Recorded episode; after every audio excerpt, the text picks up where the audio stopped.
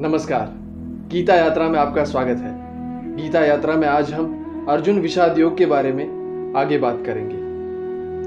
युद्ध के कारण समाज पर होने वाले परिणामों पर अर्जुन चिंता व्यक्त कर रहे हैं। चालीसवें श्लोक में वे कहते हैं, कुलक्षय प्रणश्यंती कुल धर्मा सनातना, धर्मे नष्टे कुलम कृत्स्नम धर्मो भी भवत्युत।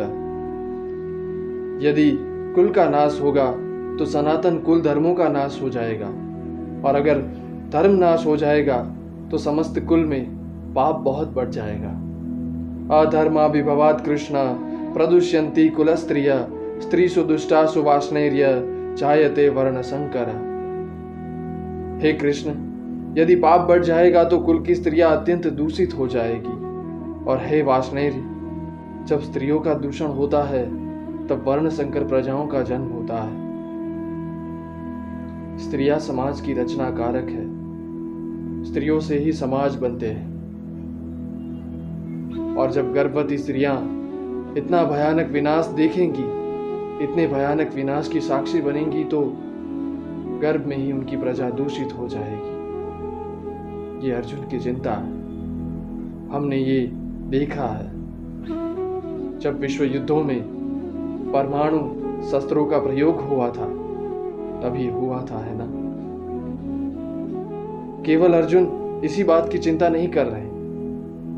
जब प्रजाएँ विजय के मद में या पराजय के दुख में चरित्रवान स्त्रियों का शोषण करेंगी, तब भी प्रजाओं का दूषण होगा।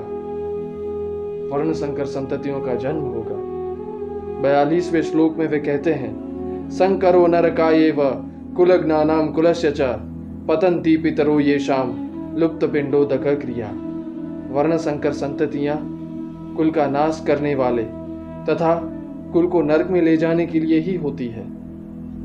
पिंड और तर्पण क्रिया से वंचित इनके पितृ अधोगति को प्राप्त होते हैं। अहोबत महत पापम कर्तुम व्यवस्थिता वयम यद राज्य सुख लोभे न हंतुम स्वजनम उद्यता। अरे, कितने दुख की बात है कि हम बुद्धिमान है। हमारे हृदय में धर्म और करुणा की स्थापना है। फिर भी हम इतना बड़ा पाप करने के लिए सज्ज हुए हैं। ये राज्य और सुख का लोभ ही है, जो हमें स्वजनों को मारने के लिए सज्ज कर रहा है। यदि मामा प्रतीकारम शस्त्रम शस्त्र पाणय त्रात्राष्ट्रा रणे हन्यु तन्मे क्षेम तरह भवे ऐसा करने से ये उचित होगा कि शस्त्र रहित और अप्रतिकार करने वाला मैं रण में धृतराष्ट्र के पुत्रों द्वारा वीर गति को प्राप्त हो जाऊँ। इस युद्ध से अधिक कल्याणकारी तो मेरे लिए मरना है। अब अर्जुन ऐसा कह रहे हैं।